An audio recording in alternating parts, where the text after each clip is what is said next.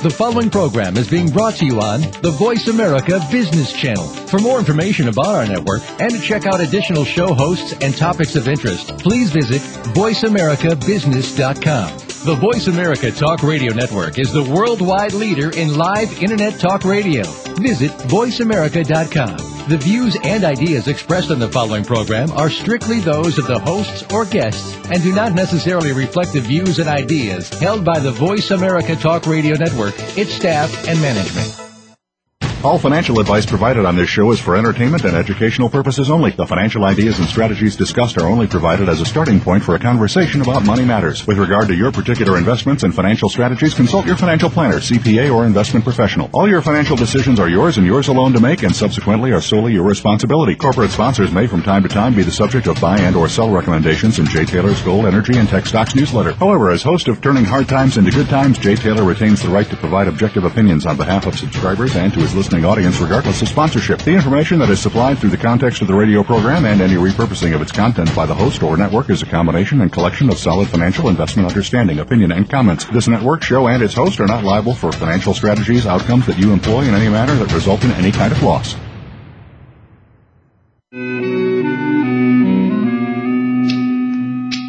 You load 16 tons, what do you get?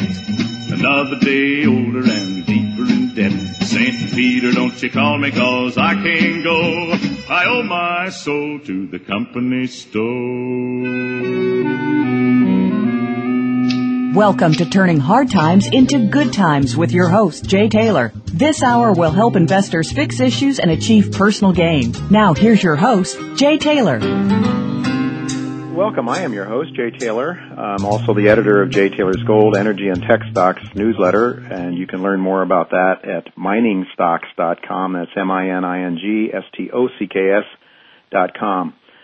I want to thank each of you for tuning in to listen to us every Tuesday, and I also want to thank our corporate sponsors. That's uh, at this point in time Coral Gold, Hawthorne Gold, and Pelangio Exploration. They truly make this show possible we really, uh, as I've said before, want to make this radio show helpful to common, ordinary folks. The big guys, the wealthy guys that work for Goldman Sachs and J.P. Morgan don't need us.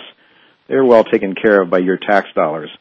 No, what we're trying to do is help people overcome the burden, that indebtedness that our theme song talks about. We're trying to help ordinary people overcome the indebtedness that we are being thrown into, uh, not in a voluntary manner, but we are being pushed into to bail out the rich and the powerful. Our role here is to help common ordinary folks defend themselves to build their wealth, at least sustain their wealth through these what I think are going to be some very very difficult times. I don't think that we've seen the bottom of this bear market by any means, not at all. I wish that weren't true, but I just I can't see it for various reasons I don't have time to go into right now. Well, we've done relatively well so far this year. Our model portfolio is up nearly 47 percent.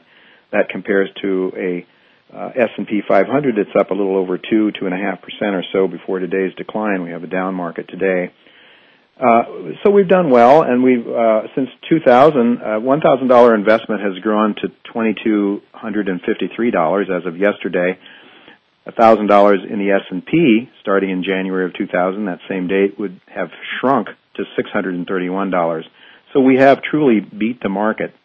Uh, but we are not resting on our laurels. We are very, very concerned, as I said, about the global economy, about the U.S. markets.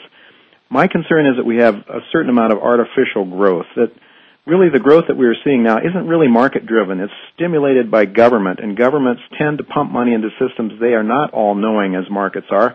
They pump the money into the economies, and we have what the Austrians understand to be malinvestment, money spent and resources allocated uh, in inefficient manners. And that leads to more indebtedness and an inability to service that debt.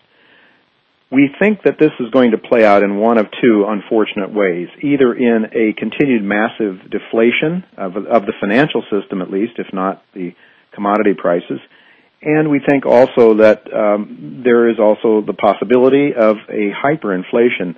Certainly, many people believe that. Marc Faber, who we had on here a number of a number of weeks ago, uh, is of that school of thought. And we're going to ask our special guest this week, Frank Holmes of U.S. Global, what he thinks about uh, where the global economy is going. But first, I want to go to two two of our regular guests, and it's Lena Monisauritis and Chen Lin. Roger Wiegand will not be with us this week, and he's in the process of moving from Michigan to uh, the Northwest, actually to Washington, just a few miles south of Vancouver, British Columbia.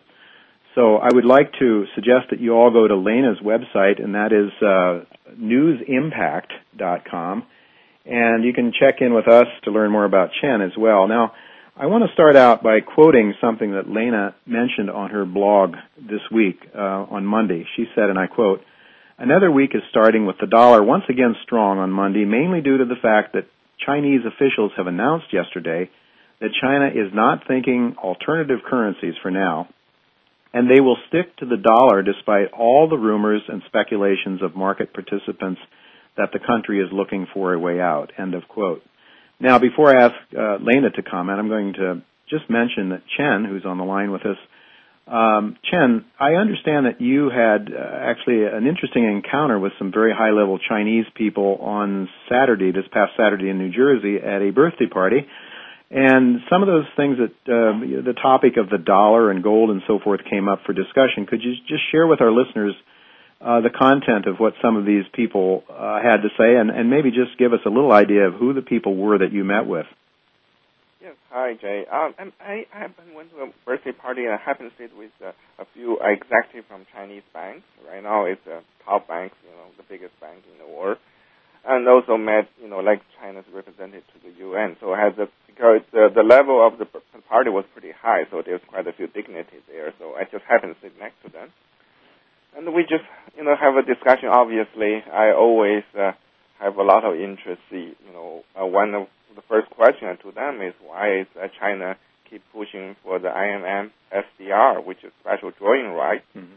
Uh, so that that's uh, that's try to be a, a new uh, world reserve currency. What is uh, China's behind it? You know, because right now the SDR is composed of U.S. dollar, euro, and the British pound and Japanese yen. So you know, it's like uh, it's really helping you know Europe or helping out all the other countries and you know they they kind of laugh. They say you know they are China try to broaden uh, the the appeal of Chinese yuan, and I think you know it's pretty obvious China wants to put the Chinese currency in the part of SDR to be the world reserve currency. That's mm-hmm. you know it for the, for them for them it seems okay. You don't know that you know it's it's like it seems like everybody on the table knew. So yeah. I was the only person. Uh, so there. So it kind of okay, good. You know, so I got that point. That's what's very interesting. And so Chen, let me just ask you: your feeling then is that, uh, contrary a little bit to what Lena was saying, is that the Chinese probably do want a way out of the dollar, or at least to diversify out of the dollar. They don't want to run out in a hurry, but. Um, Perhaps what you think the Chinese were saying uh, in the quote that Lena picked up, that or the uh, idea that Lena picked up, that the Chinese were essentially trying to allay allay the fears of uh, of people that they would run out of the out of the dollar. They're trying to sort of provide some propaganda to keep people calm and not try to beat them out of the dollar, perhaps. Exactly. As from what I heard, is that China is going to try to stick with the dollar, you know, as long as they can, mm-hmm. and uh, you know they would try to keep a stronger dollar because it's to China's interest. Mm-hmm. Uh, because they have so much dollar reserve, if everybody dumping dumping dollar, it's not good for China. And also China has an interest actually to see United States recovery uh, because uh, China, United States is the biggest customer of China, so China right. wants to want to export more. So they have all the interests lined together. So have what came out of the table. I don't think China would dump U.S. dollar, in not anytime soon. On the contrary, China probably want to buy some U.S. bond, try to keep interest rate low, you know, try to keep you know things okay. If you know, if, if things is okay, unless really, you know, dollar crash, a lot of things really bad to happen, China will try to st- support the status quo. Okay, Chen, let me just ask you because we don't have all that much time. What about gold? Did, were there some comments on gold and the need to to own gold as another currency or as another, uh, you know, diversification tool?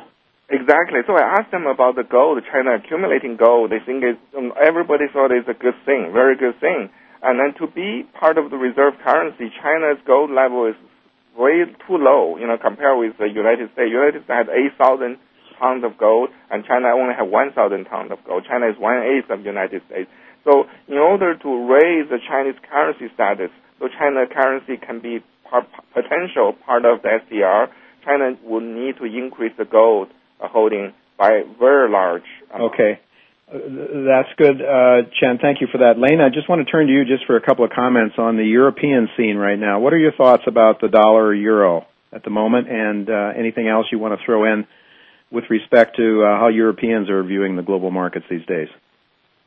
Hello, Jay. Um, yes, sure. Uh, the dollar we have seen um, uh, we, uh, quite strong yesterday uh, on a Monday, following these comments of the Chinese officials. And today, um, traders are getting ready for the next event, which is going to be on Thursday, the ECB rate meeting, and everybody's waiting for in the sidelines, especially for the euro um, bulls, which are out there and buying the euro um, since Monday. Uh, I believe now the next important thing is uh, the economic numbers that we have from today until Thursday because traders are monitoring every single data comes out of Europe in order to see and realize what Trichet will say on his speech. At the moment, we're expecting the rates to be unchanged. Uh, but however, we need to hear what Trichet says uh, in terms of monetary policy and decisions.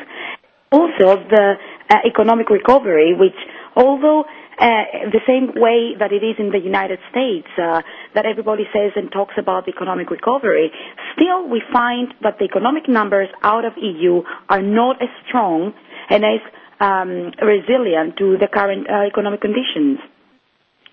All right. Uh, where do you see then the dollar, the dollar euro going forward? Mrs. Taylor and I are going to uh, Portugal in September. Are you going to give me a strong dollar before I go?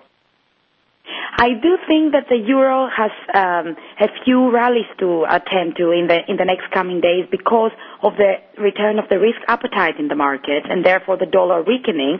However, I believe after the summer, maybe July or August, maybe we're going to have another run in the dollar and the dollar will be strong again. And I believe that the ECB at the moment do not want the euro dollar to go over 150 for sure. So basically, I believe that for the next couple of months, the euro dollar will probably trade from 135 to 145.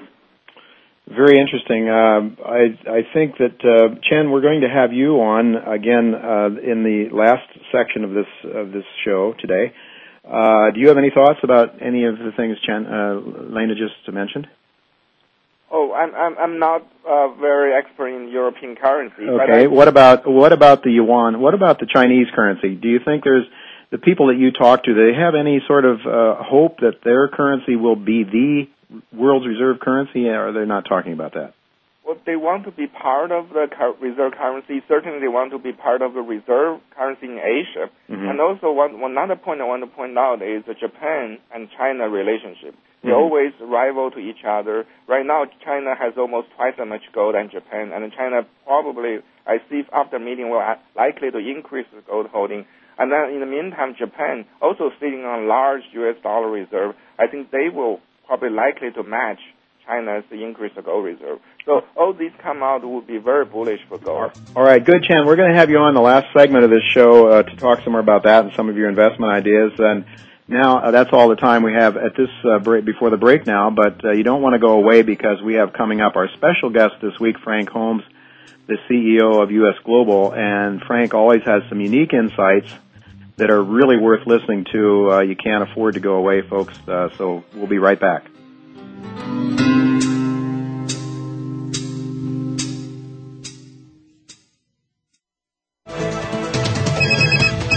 Up to date business and financial news. Call now and get the financial information you need. 866 472 5790. 866 472 5790. The experts are here. Voice America Business Network.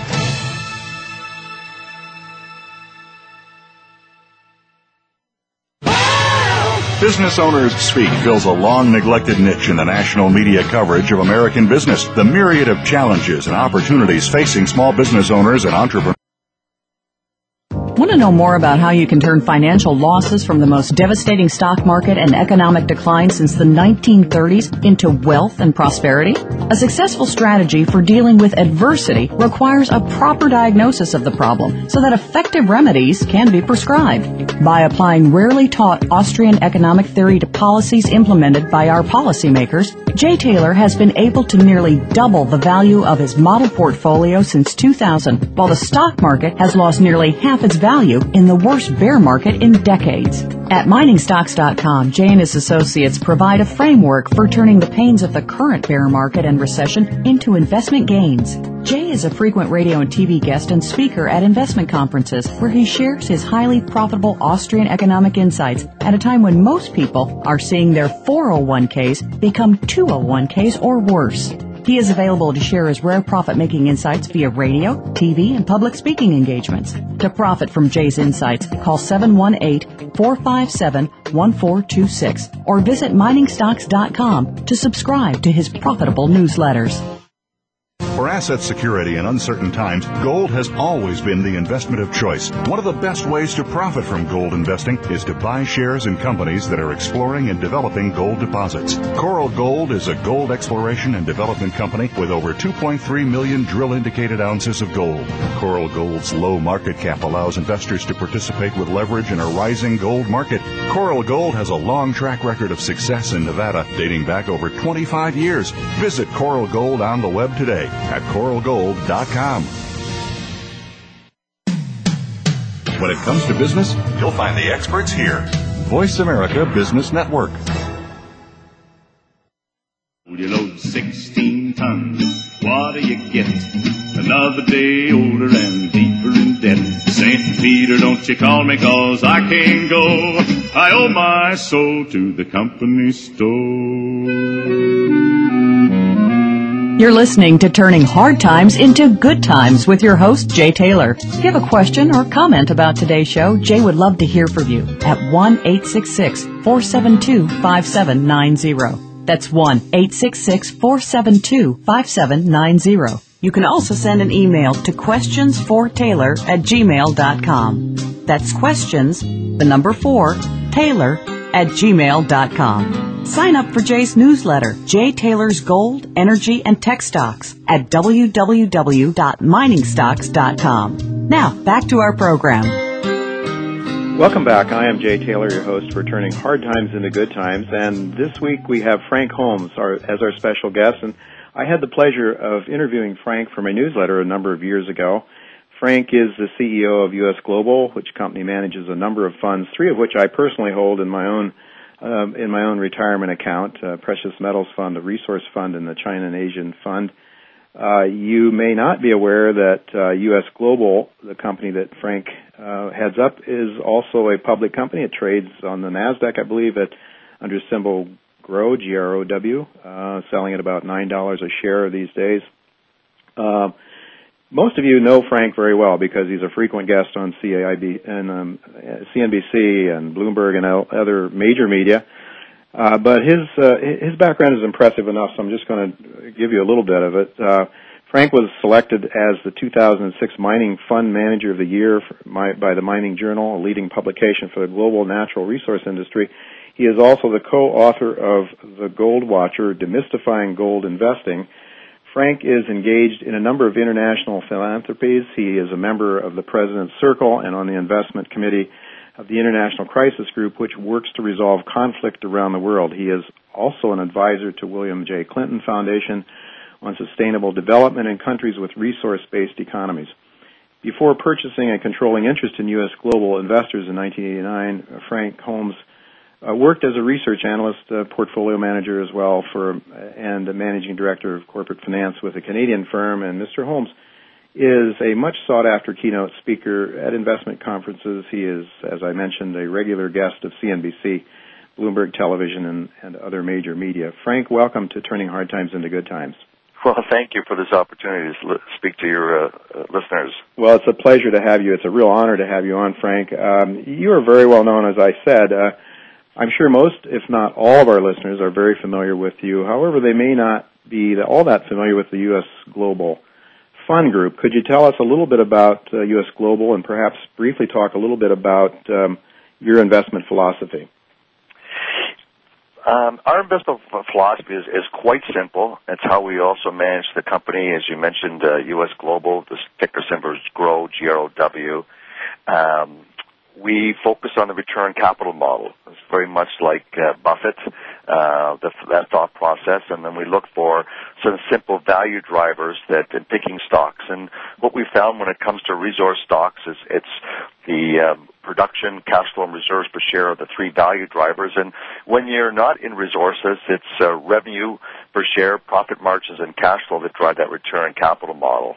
Uh, we have no debt. Uh, we like companies that have no debt or little debt and uh, we believe uh, our policy is to squeeze uh, pennies until Lincoln screams, and uh, so that's our our thought process. And we like CEOs that also have the similar discipline and commitment.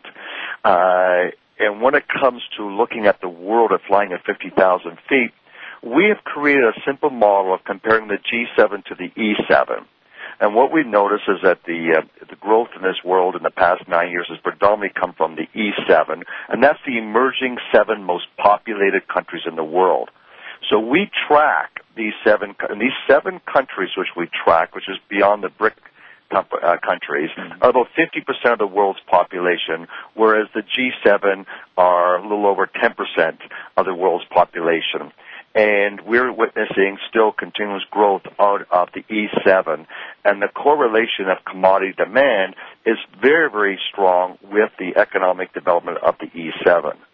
And then when we look at this E7 versus the G7, we look at government policies, either monetary or fiscal, and then monetary breaks down to interest rates or money supply, and then fiscal is basically tax rates, corporately or individually, and where expenditures are taking place.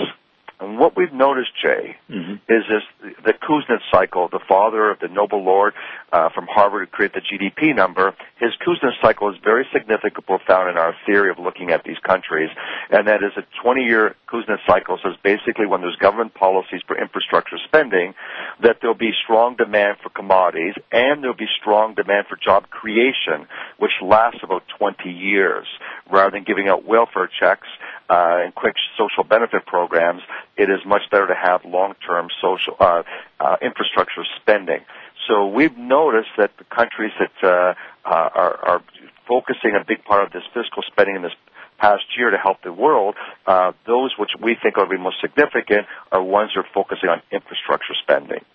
Well, it certainly is a big theme, isn't it, Frank, in China? Even here in the United States, there's some talk about it. I'm not sure how we're going to pay for it, but uh, uh, but uh, that certainly would be in India as well, I suppose. Uh, these are, are major themes throughout the around the globe at this point in time, eh? Well, what's important in Asia is the most significant truly is China, uh, and, and China's made this uh, well known. The U.S. Uh, was diluted. What was committed to be infrastructure spending quickly was diluted, uh, and what we saw in India is that they've had to cut back, forcing the poll, the election changes there are actually beneficial. There's no real change, and so there's a, there's commitment. But when you look at India, they have too much debt, Jay, to mm-hmm. really go out and show some some muscle mm-hmm. to put money into big money into infrastructure spending compared to the Chinese. Mm-hmm. Uh, we're seeing much more spending out of Malaysia. Uh, Thailand is now going to ramp it up. But what's important to your listeners is that there's about $800 billion in Asia is going to be spent on infrastructure, and it's shifted but the total number of 800 billion is still similar to last year. That has not changed. But who's spending? So the Chinese have picked up the spending. India's dropped because the balance sheet of China is stronger. China's not going to spend money on exporting products in the ports and systems, but they're spending a lot of money on uh, wiring all their uh, power plants, so there's more electricity consumption throughout the rural area. Mm. They're spending much more money on railway systems internally between cities, not on the coastline. So this continuous spending is important. And what I think is Japan is also committed to spending about 600 some odd billion dollars uh, in infrastructure spending. And when you add it up uh, over the next five years, there's still about 2.4 trillion dollars committed to this this long-term Kuznets cycle spending in Asia. Well, so this would be very, very bullish then for um, for commodities in general. I guess energy as well as the base metals it is very bullish for the, those asset classes, in particular because there's been a lack of exploration development of many of these resources to maintain what was taking place. And we go back to the 70s when we had the last energy spike crisis, 73, 74, China and India, which is about 40% of the world's population, had no global footprint. They were basically gnats in the back of an elephant's backside. And uh, today, they are very significant with policies for growth. And so their consumption is very strong, whereas the supply for these commodities cannot keep up with a population back in the 70s was 3 billion. Now you're pushing 6.5 billion people. Wow. Incredible potential demand there, Frank. But, you know, um, is it really going to happen? I mean, um, you're alluding to the fact you say that India has too much debt really to make it happen now. Is that right, or to really get well, on this infrastructure they, kick? They can't spend like the Chinese are spending. Mm-hmm. They don't have that balance sheet capacity. Yeah. And uh, uh, one of the important parts is that Singh uh, is still in as the president, and he is committed to infrastructure spending, and will do everything that's possible to to help uh, catch up to where China is spending. That is important, but his ability as his financial muscles is not as great as the Chinese. Okay, so the story is China and some of the other Asian, Malaysia, and some of those countries in terms Correct. of infrastructure spending. But the demand for um, uh, for oil from India is not going away. Mm-hmm. And I think that that's important uh, when you take a look at uh, that that sort of longer term cycle. Uh, and the lack, to me, as I see this continued lack of exploration development uh, for these resources. And uh, I think uh, Barrick came out with a recent uh, slideshow showing that such as gold is going to fall off for the next five years from supply from mines. Uh, we can show that for many other operations of mines around the world, uh, but the world in Asia continues to spend. Well, Frank, you said something that's a little bit disturbing to me in terms of the infrastructure spending in the U.S. I thought that was supposed to be one of the ways we re-stimulated our economy was through infrastructure spending here in the U.S. We certainly, living in New York City where I live, know that the bridges and and various things uh, certainly do need some upgrading. Uh, are you saying that that's not going to happen in the U.S.? We're not going to see no, that. No, it, does.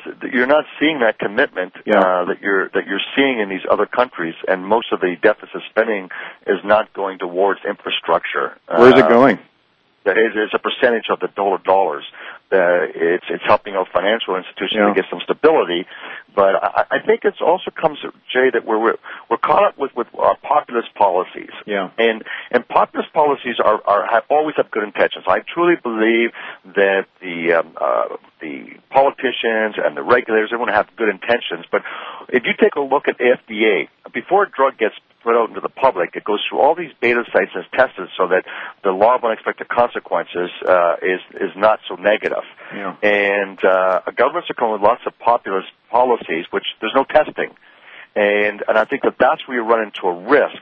Uh, and a lot of these populist policies are based on jealousy and envy, mm. whereas in Asia the populist policies are very focused on job creation through infrastructure spending and uh, social stability that's the difference. So hiring a, a salary cap czar and all these issues that are really caught up with jealousy and envy are distracting from the idea of creating jobs.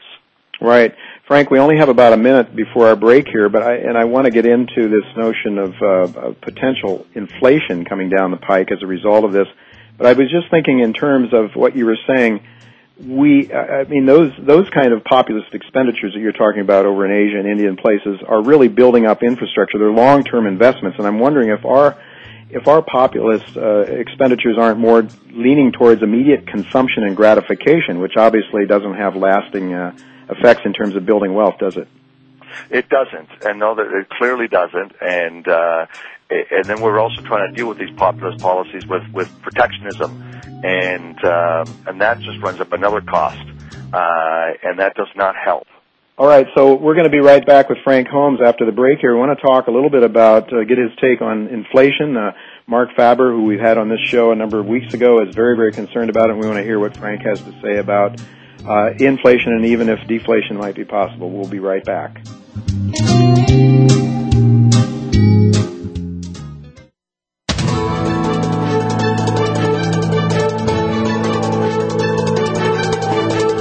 Markets up or down. Or if you're looking to improve your portfolio, our experts are ready to talk to you.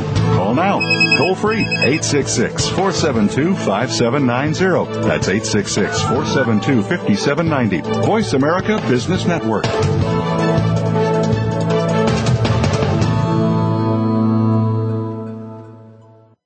Want to know more about how you can turn financial losses from the most devastating stock market and economic decline since the 1930s into wealth and prosperity? A successful strategy for dealing with adversity requires a proper diagnosis of the problem so that effective remedies can be prescribed. By applying rarely taught Austrian economic theory to policies implemented by our policymakers, Jay Taylor has been able to nearly double the value of his model portfolio since 2000, while the stock market has lost nearly half its value in the worst bear market in decades. At miningstocks.com, Jay and his associates provide a framework for turning the pains of the current bear market and recession into investment gains. Jay is a frequent radio and TV guest and speaker at investment conferences where he shares his highly profitable Austrian economic insights at a time when most people are seeing their 401ks become 201ks or worse. He is available to share his rare profit making insights via radio, TV, and public speaking engagements. To profit from Jay's insights, call 718 457 1426 or visit miningstocks.com to subscribe to his profitable newsletters.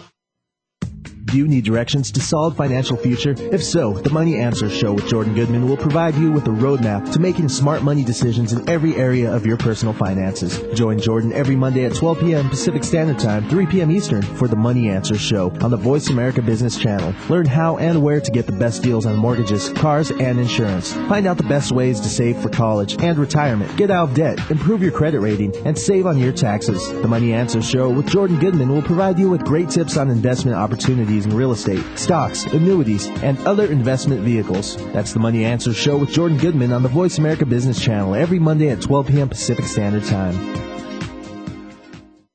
For asset security in uncertain times, gold has always been the investment of choice. One of the best ways to profit from gold investing is to buy shares in companies that are exploring and developing gold deposits. Coral Gold is a gold exploration and development company with over 2.3 million drill indicated ounces of gold. Coral Gold's low market cap allows investors to participate with leverage in a rising gold market. Coral Gold has a long track record of success in Nevada, dating back over 25 years. Visit Coral Gold on the web today at coralgold.com. Voice America Business Network, the bottom line in business. You load 16 tons, what do you get?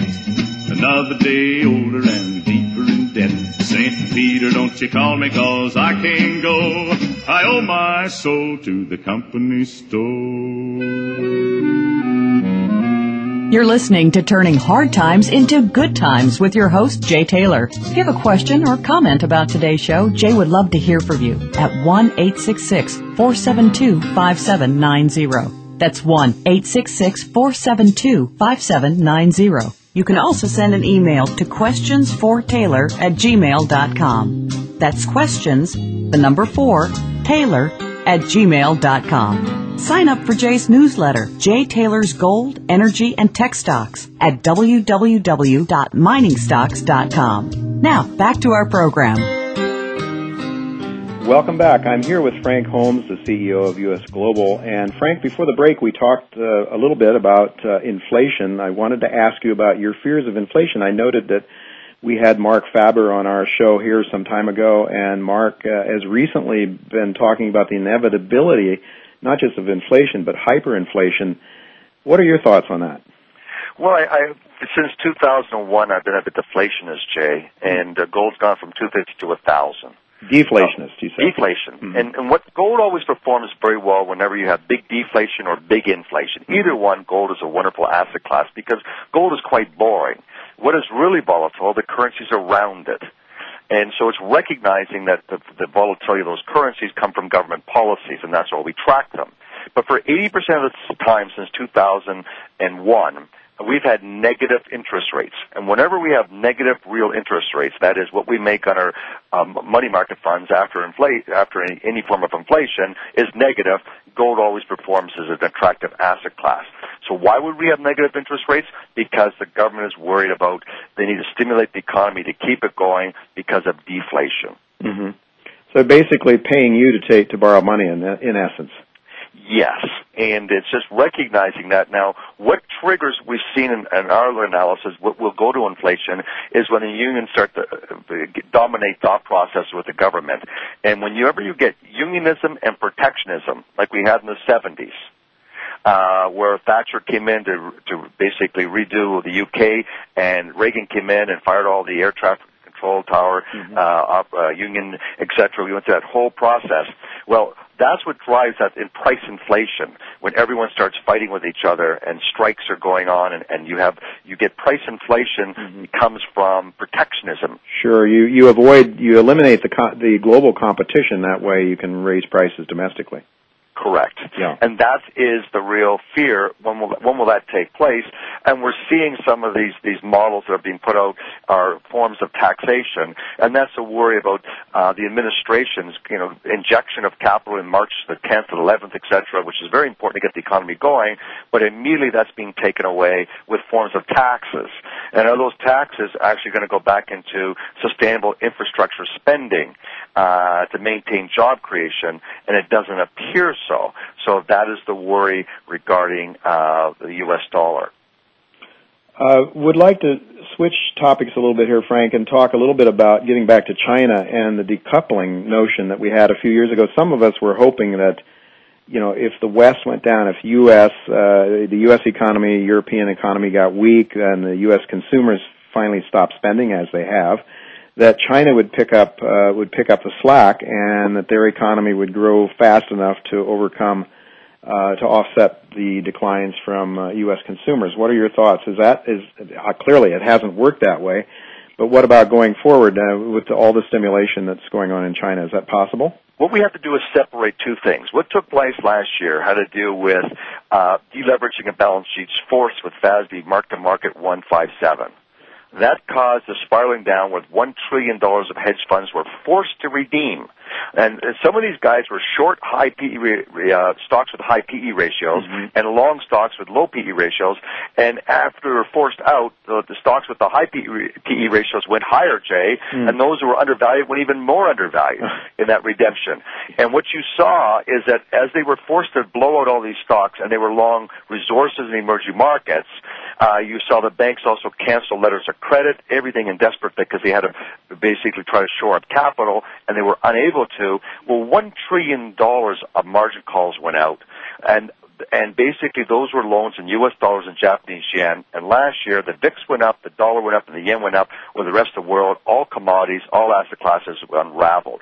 That's very different than the sort of economic policy of what Asia's policies are for this decoupling.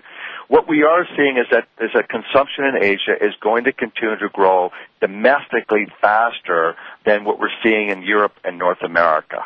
That's something that's slowly going to uh, uh grow, and it's going to grow because of those policies. Um, what we have to recognize, though, is that the U.S. GDP and the European GDP is still very significant on a global positioning, and uh, so that decoupling will happen overnight. Yeah, it's, uh, it's going to take time. It takes time. So, uh, getting back to this infrastructure issue again, uh, there's some of us.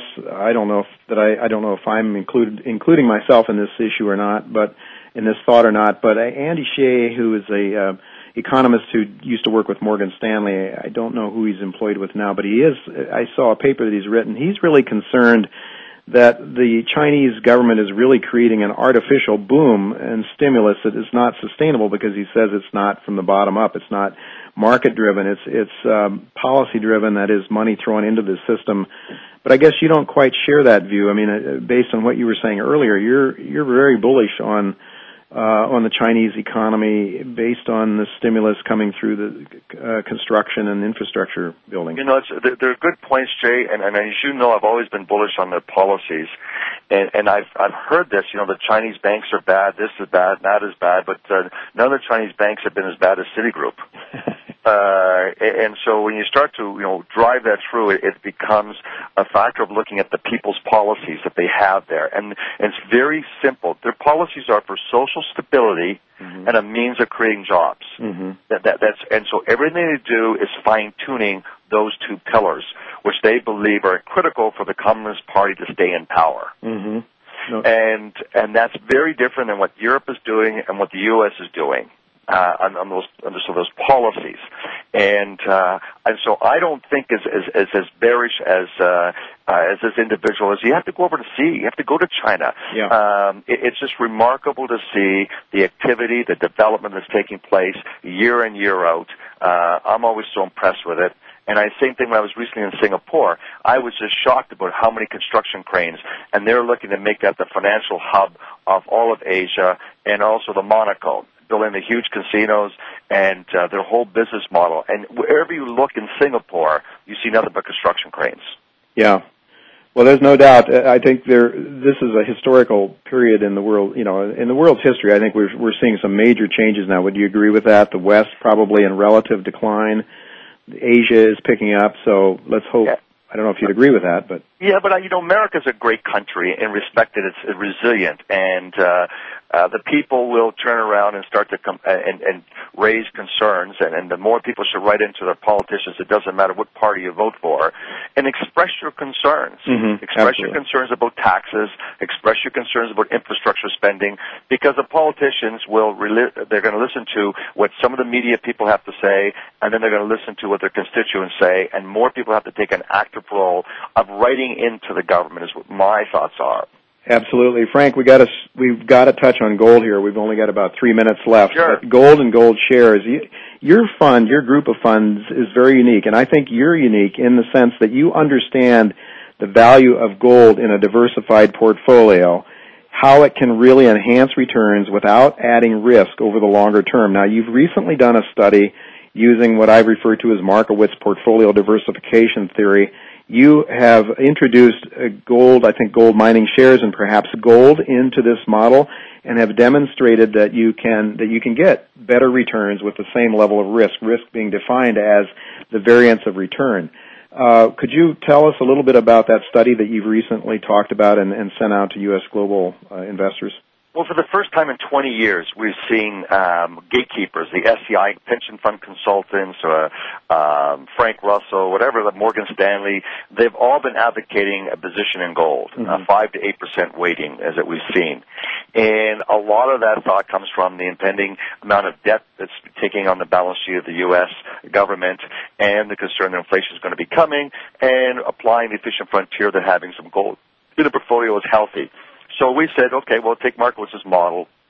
Let's update what our research has shown before, and, sh- and what does this mean to an investor based on that thesis that uh, you should have a weighting. We've always said a weighting in gold, uh, and it just it's just a healthy thing to have. Uh, it's like car insurance. You want to make sure you have it, but you don't want to have to collect on it. Uh, and the same thing having gold in your portfolio. And what we've suggested investors always to rebalance and catch the swings. But you don't buy gold to get rich overnight. It's a form of portfolio insurance. Well, absolutely. I think Frank, you talked about an optimum allocation from 1971 to the recent, I guess, till now, of something like 15% and 85% in the S&P. Was that what the study showed? Yeah, you know, it's a good point, Jay. Each year it shows you a different percentage. You know, a mm-hmm. couple of years ago it showed that in '06 that the best number was something like 25%. Sure. But well, I guess we've advocated is you're at in the 5% to cycle. 5% to gold stocks, and rebalance the cash. So when you get these huge moves in gold, you take some profits off and you buy your other uh, asset classes, such as some of your fixed income and, and the money market funds and uh, and some of your general equities, uh, and to maintain that position. And then years when gold is down and the other asset classes are up like they were in 98, 99, then you should be buying gold because they're on sale. Okay, Frank, we're just about out of time. I've got to ask you real quick, bullish or bearish? Oil and gas, long term. Uh, long term, uh, constructively bullish. Uh, it is um, uh, more and more environmental rulemaking that is anti-oil. Just means less of exploration and development. The world continues to grow, and it just means that uh, we're going to get more spikes in oil on the upside. Gas is the cheapest. It's a, it's a, it's it's it's amazing how inexpensive and it is at these rates. Natural gas might be a good long term buy then at this point in time. Yes.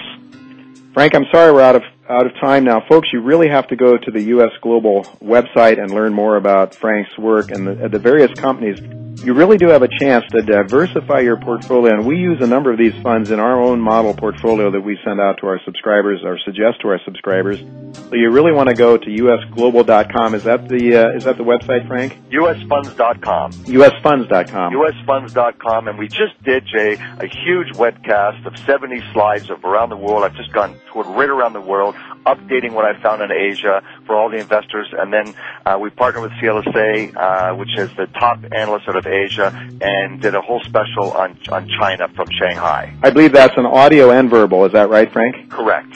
Wonderful. Well, thanks so much, Frank, for being with us. You're a wealth of information, and folks, please do follow up with Frank. Uh, we'll be right back with uh, Chen Lin for the wrap up of this show.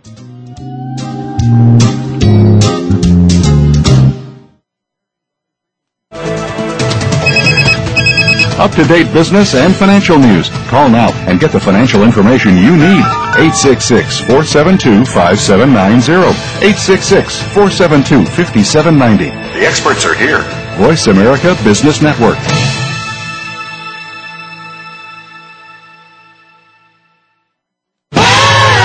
Business Owners Speak fills a long neglected niche in the national media coverage of American business. The myriad of challenges and opportunities facing small business owners and entrepreneurs are addressed at ground level in a positive, business-like manner. We face the realities of meeting payroll and being completely dependent upon the success of a business for which we alone are responsible. So loosen your tie, business owner. Bring along your own experiences and log on Thursdays at 1 p.m. Eastern Time, 10 a.m. Pacific Time on the Voice America Business Network.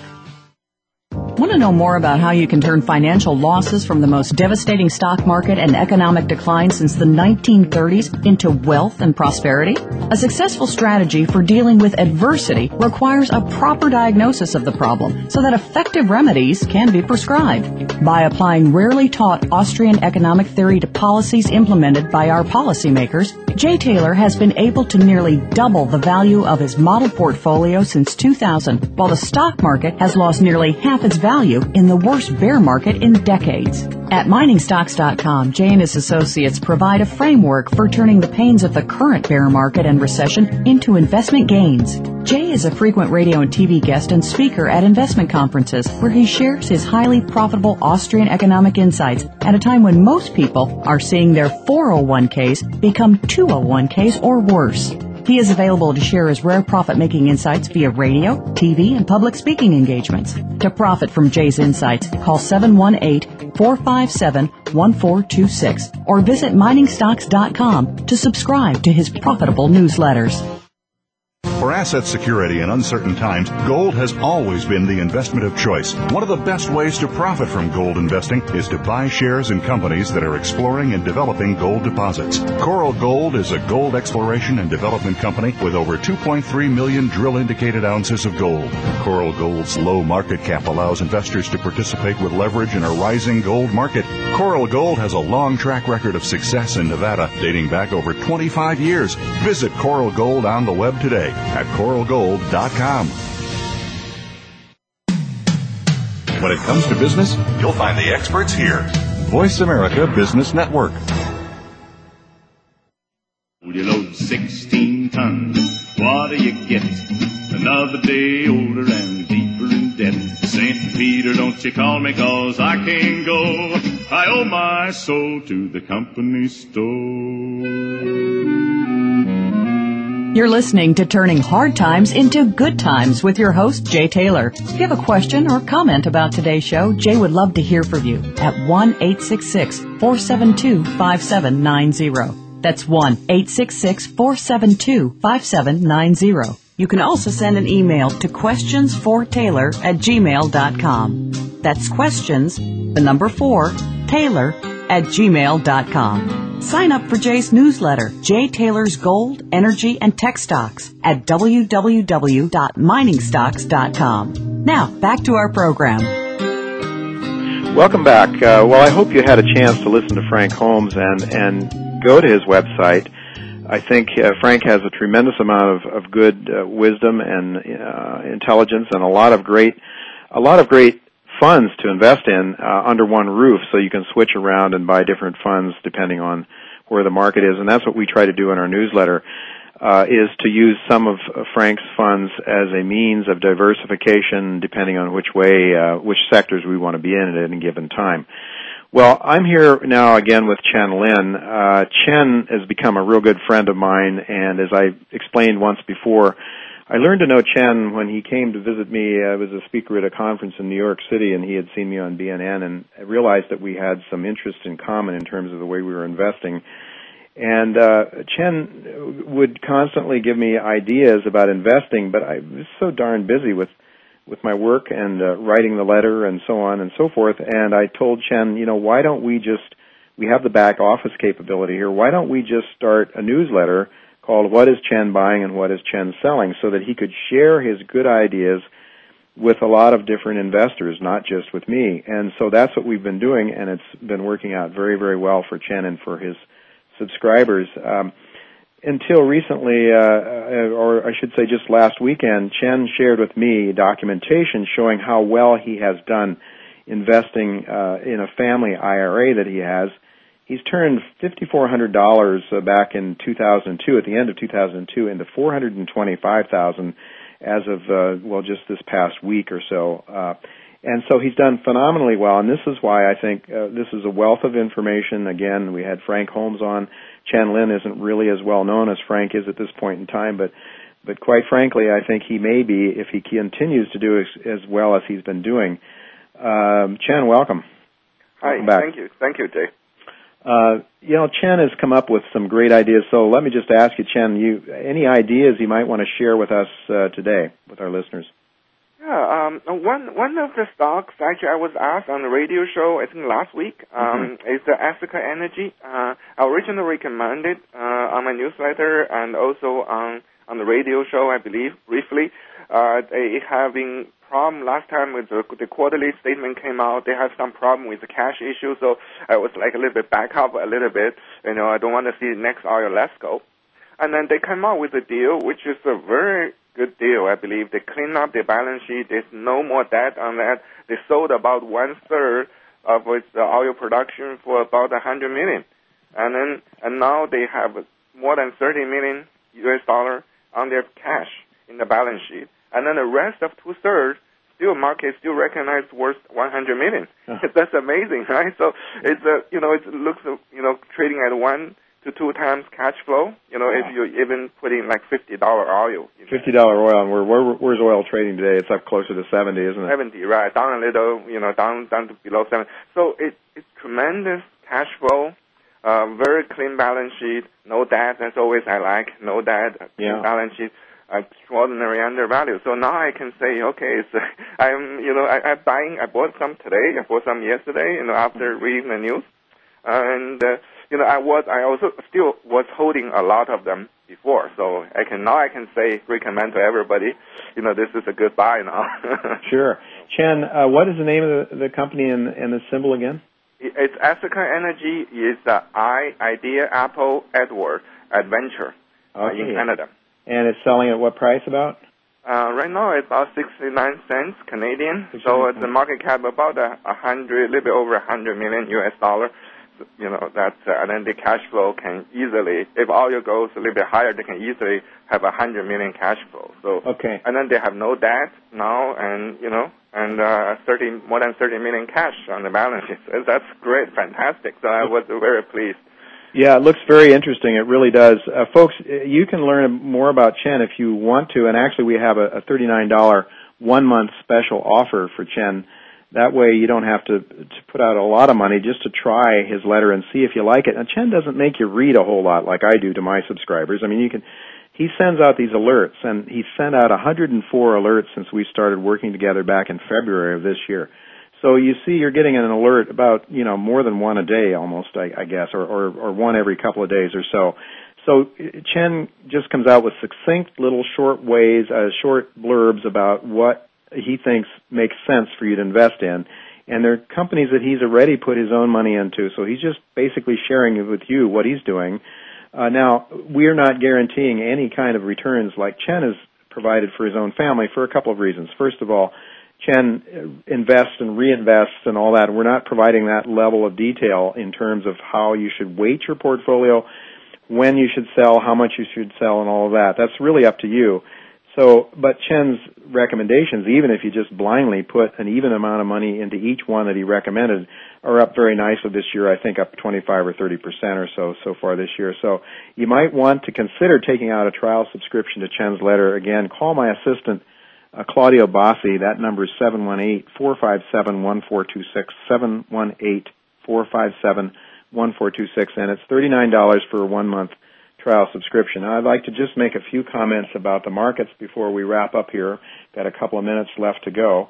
As I noted earlier in the uh, in this program, we are up uh, very nicely so far this year, about 47% on our model portfolio, and our low budget, low maintenance model portfolio is up about 38%. And that's a portfolio we put together for people who don't want to have to pick individual stocks, but they want to buy a fund of funds. And there's where we use some of Frank Holmes' funds at the moment, uh, the World Precious Minerals Fund is is in our uh, in our low budget, low maintenance model portfolio, but it's also something you might want to consider. Uh, and you you can also get a um, I think it's fifty nine dollars. We're providing a trial subscription for three months. Now I'm very concerned about this market going forward, and I really truly believe that we are looking at a very major decline in the equity markets, and we could see the commodity markets and gold stocks go down with them to start with. I'm still very, very bullish on gold as much as I've ever been. Uh, and I think you must own gold for some of the reasons that Frank Holmes talked about earlier today. And uh, but but we'd welcome you as potential subscribers. So please, also you can call Claudio Bossi at seven one eight four five seven one four two six for my letter. Go to my website at miningstocks.com as well.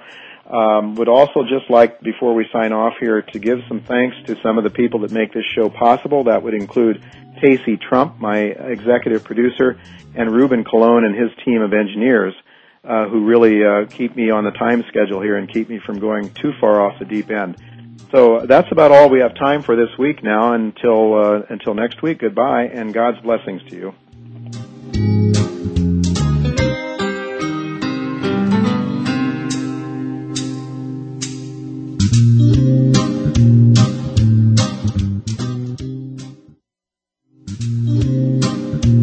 Thank you again for listening to Turning Hard Times into Good Times with Jay Taylor.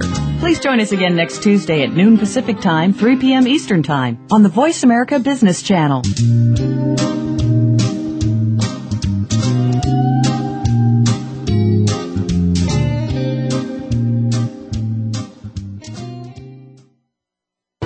Thanks again for listening to the preceding program brought to you on the Voice America Business Channel. For more information about our network and to check out additional show hosts and topics of interest, please visit VoiceAmericaBusiness.com. The Voice America Talk Radio Network is the worldwide leader in live Internet talk radio. Visit VoiceAmerica.com. The views and ideas expressed on the preceding program are strictly those of the hosts or guests and do not necessarily reflect the views and ideas held by Voice America Talk Radio Network, its staff, and management.